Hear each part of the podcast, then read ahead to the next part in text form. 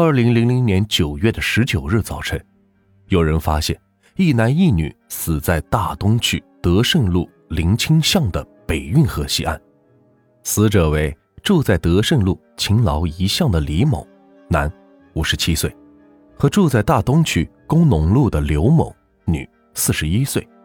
刑警在现场发现，二人都是左胸部和左颈部中刀，刀都是准确的刺破心脏。导致被害人失血过多而死亡。两被害人的衣都被翻过。刘某被强奸。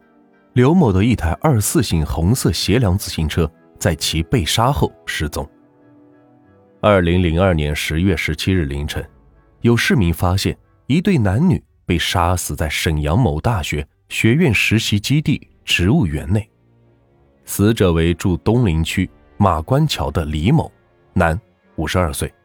和住在天柱山小区的陈某，女，五十二岁。歹徒在李某的颈部刺入了两刀，在陈某的颈部和背部刺中三刀，两人都是被刺破动脉，导致大失血死亡。陈某被强奸，陈某骑来的紫花色二六斜杠自行车丢失，警方分析，自行车被杀人者骑走。运河杀人、强奸、抢劫案是频频发生。引起了沈阳市公安局和辽宁省公安局的高度重视。办案人员经过侦查和技术串联后发现，这一系列的恶性案件系一人所为。作案者为一个矮个子男人，北方口音，眉间有川字褶皱，经济状况较差，估计是流窜人员或是外地来省的打工人员，可能是骑着一辆自行车活动。男子行凶时使用的是一把十厘米以上的单刃刀具，专抢在运河边谈情说爱的男女恋人。许多案件是在杀人抢劫后监尸。随后，沈阳市公安局将此案确定为二零零二年串联五十四号案件，并展开重点攻坚。除了根据掌握的线索追踪歹徒行踪外，沈阳警方。在易发案的河运、公园等地展开了大规模的二十四小时不间断的巡逻布控。那段时间，凡是有运河经过的区域，每天都会有大量便衣警察进行化妆侦查，但案件始终是没有突破性的进展。时间一天一天的过去，案子依然在发。这时，一场轰轰烈烈的名为“百日会战”的专项斗争。于二零零三年七月在全省展开，辽宁省公安厅将此案确定为全省三号公案，全力攻坚。沈阳市公安局定下了两条作战的方针来攻克串联五十四号案件。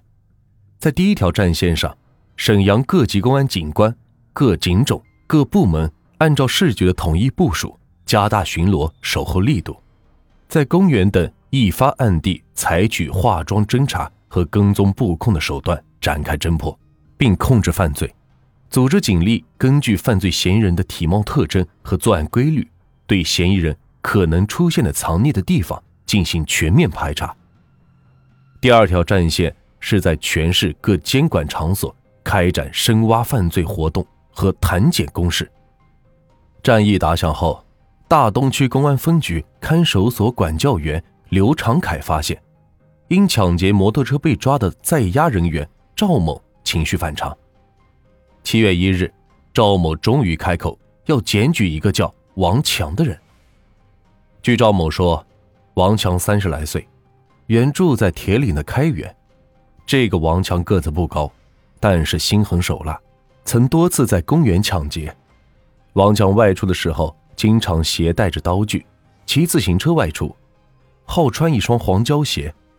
据赵某回忆，他曾看见过王强拿着一条带血的项链和很贵重的手表。王强说是抢来的。二零零一年夏季的一个下雨天，王强曾约赵某去二环一带抢劫，但因时机不成熟，没有得手。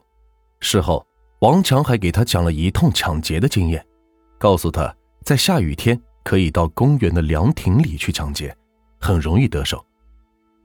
七月三日，负责执行抓捕任务的大东公安分局刑警大队侦查员两下开远，并没有发现王强。二零零三年七月十四日，侦查员再次赶赴开远，王强在他母亲家所在的马家寨乡腰堡村出现。